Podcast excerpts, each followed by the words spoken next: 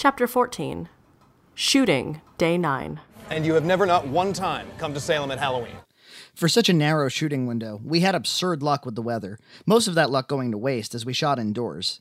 The final day called for two scenes the road race at Fort Taber in the morning and Canobie Lake Park in the afternoon. Any denizen of New England knows Canobie is a staple of the Northeastern experience, and when brainstorming interesting locations for scenes to take place, Jeff became stuck on Canobie, and the rest of us liked it. I was able to book the shoot with their very nice PR people, who planned to give us comp tickets and let us shoot while the park was open. Jeff remembered a rare and classic Kiss pinball machine being at Canobie and wrote some dialogue about it into the script, but we found out it had been removed. That dialogue turned into Space Invaders talk. It was a bit of a moving target, but we had it locked down. The road race would have JR and Keith Sadek selling our fake Adala bars, complete with tent, banner, and t shirts. The script had a few customers exchange words with Mark, and we meant to cast either Aaron, Mike Morris, or Jake Sadik, Keith's brother, but all bailed. So the customers would be Nina and Aaron's uncle, Steve Trenholm. Hannah was the only one to stay behind, as she wasn't required in the scene. The last I saw before leaving the house was her draped in a blanket, barely awake, eating cold chicken wings for breakfast, and letting the dogs lick her fingers. Like a sticky little kid, she gave me a big hug before I stepped out. Shoots like these are tricky, because you schedule them for the background action, but you don't always have the background action you want. You have to wait and roll the take when the background is perfect. So a lot of this was spent waiting, freaking out as the rain lightened up and then poured down.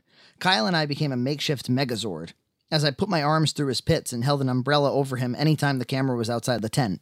I made contact with the race officials, who didn't seem as nerved up about me and my raunchy film record. Keith, who delivered a stellar performance in Sexually Frank, suddenly became as amateur as can be, flubbing with reckless abandon and clapping repeatedly and unnecessarily. When JR had dialogue, Keith overacted and mimed in the background. It was all great. Steve Trenholm was surprisingly good, except he kept turning his hat backward and forward, not paying attention to which way it was. It was so inconsistent that the scene was nearly uneditable. I think he was flipping the hat out of some nervous tick. Other than those hilarities and annoyances, the shoot was straightforward and went as expected.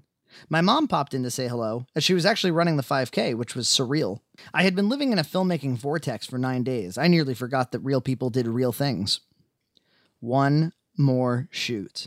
That was it. Just one more shoot, and it was at a theme park. There it would end in glorious, youthful, theme ridden celebration. But then Canobie called me. They had closed the park due to weather. Sorry. Want to do it next week? When John Ryan was in California again?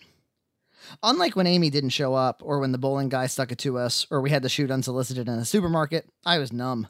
I was undeterred. We were shooting this today. I didn't care where. The scenes only required Hannah and JR anyway, and it's not like the plot hinged on Canobie, just our nostalgic desires.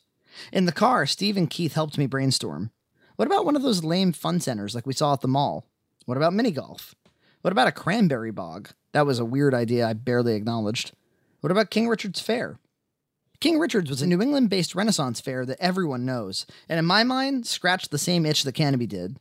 But when I called, they let me know that there was a fee and a release required for anyone using AV equipment, and commercial use was prohibited. Technically, making a narrative film like ours is commercial use, so the answer was no.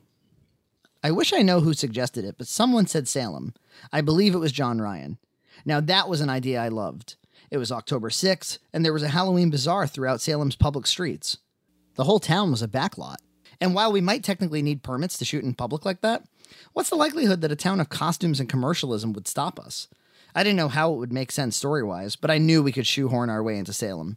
Once Jeff and I settled it, he committed to writing new pages to erase any Canobie Lake references and replace them with Salem references, specifically regarding Giles Corey, a man who was pressed to death for not confessing to being a witch.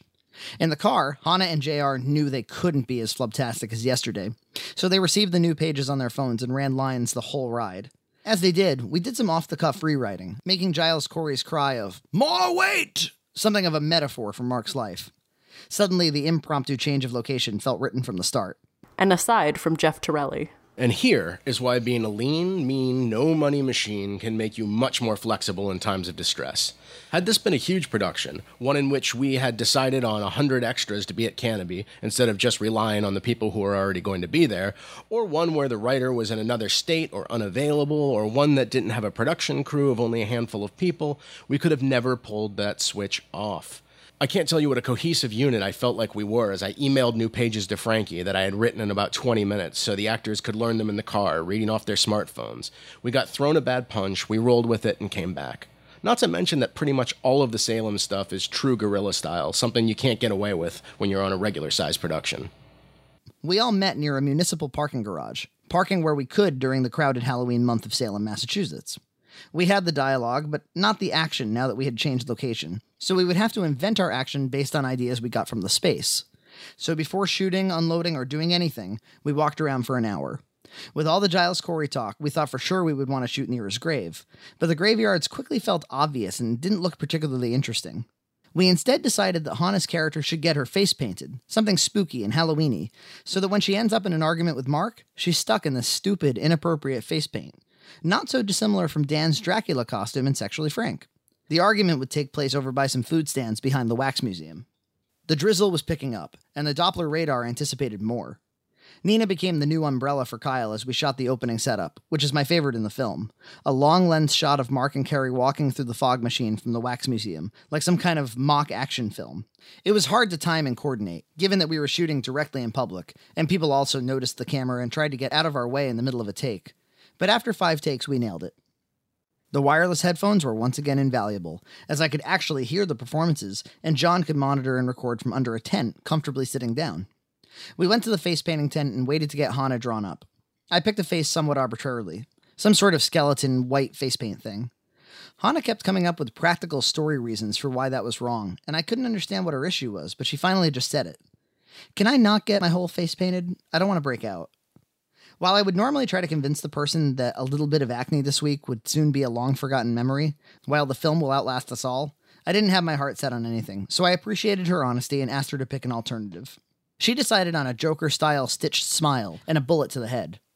The face paint artist was clearly a pro and revealed himself to be a horror filmmaker and special effects guy. He showed us, but didn't give us, a DVD. Okay, so how much to give her the smile and the bullet? I don't know, what's the budget? This kind of threw me. I didn't know if he was trying to maximize what he could charge or give us a break as a fellow filmmaker. Well, what do you charge do this if people aren't making films? I don't know, 20 bucks? Fine. As we ran through the dialogue in the ever present drizzle, we retook Hannah's angles a lot to capture various stages of the makeup. The artist kept asking for things to do, when all I wanted was for him to paint her face. I finally tossed him a line that I could easily cut just to get around it. You'd be surprised how sated some people can be with just the possibility of being in a movie, no matter how low level it is. Frankie knows this power and basically got someone to shut up and play nicely by letting them say something on camera he knew was never going to be in the final edit. Something to keep in mind.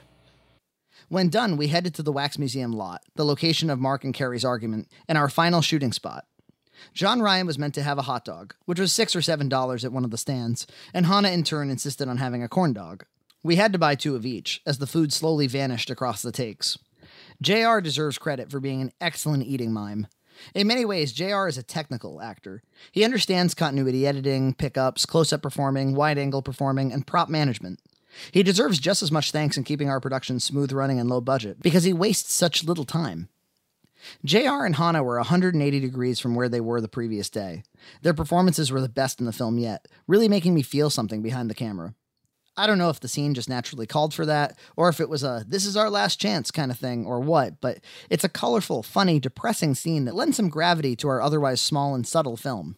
Visually, Salem served us wonderfully. And aside from John Hunt. Having been initially shaky on the script, and even after all the revisions, and even after seeing eight days of shooting, I still wasn't sure I was going to love this movie like I loved our other films. I knew I was going to like it. The many improvements Frankie and Jeff made resolved all of my concerns, but I wasn't sure that there was much passion in it. That day in Salem won me over. Not only was it an amazing feat of filmmaking to change a major location on the fly, rewrite it, and then have it possibly be better than it was originally, but the performances that John and Hannah delivered in the more weight scene drove it home for me. Seeing some passion from John Ryan and Hannah helped to solidify the last few reservations I had about a Mark that wasn't passionate about anything. This scene mattered to Mark, and it came across beautifully on the screen. One thing that Frankie kind of glazed over was an element of the film that I loved the opening sequence. Before shooting began, Frankie had played for me Robots Do Not Rock. Life was good and I felt cool. And I had complimented it as a perfectly nice song, but nothing that stood out. Seeing that opening sequence with music, simple titles, and the photos of everyone's past, the characters' dreams when they were still young, when they were still fresh and not tainted by time and the real world, further set the tone of the film for me. It put the very last of any of my concerns with the film to bed. I was fully in love with it. As we rolled our last take, our frustrations and stress evaporated, and the atmosphere turned into a sort of high school graduation, as we all took pictures together and applauded ourselves, inspiring blind public applause from passing tourists. From the coffee shop to now, we survived a series of unrealistic circumstances to achieve something that millions of people are constantly excusing themselves from achieving. In a sea of Kickstarters and unshot PDFs, we put up instead of shut up, and for some of us, for the fourth time. All central cast and crew, except for Maria, were present at the post shoot meal we had in Salem. JR was able to bite into some New England tastiness for the first time since he flew in, ordering fish and chips and chowder. The rest of the evening was filled with earnest sentiments about the positivity of the experience, for which I was thankful and glad. It was soured, briefly, as I drove Kyle and Hannah home. Kyle asked me a question. At least tell me I wasn't as bad as John Hunt. I didn't answer him right away, which thrust us into another quiet conflict. I also made a comment to Hannah that sparked an uncomfortable discussion. Hannah, I know you've expressed some reservations about the quality of the film, but are you glad to have been part of it now? She read this as a form of inappropriate self consciousness on my part. Self conscious, I can't disagree with, but inappropriate? I tried to tell her that it's important to me that I satisfy anyone I convince to work with creatively. I don't want her watching it and going, wow, that was a waste of time. Now that we were at the end of the shoot, I was checking in again, but she was forceful about how I was projecting negativity on her, which she found unfair. Kyle contributed to her side, and, as is common, I didn't even know what we were arguing about after a while. I left for home, slightly soured on the pair, but far more grateful for the time, talent, and energy they gave me. As I rode back to Westport alone in my car, I reflected on how beautiful and ridiculous all these experiences have been, not just on this film, but all four. I recorded a grateful testimonial on my iPhone, which is now viewable at the end of one of the video blogs. I went home to Nina and John Ryan, where we recorded an hour and a half long podcast filled with gratitude and love, the opposite of the Jerry Springer cast from just a few nights prior.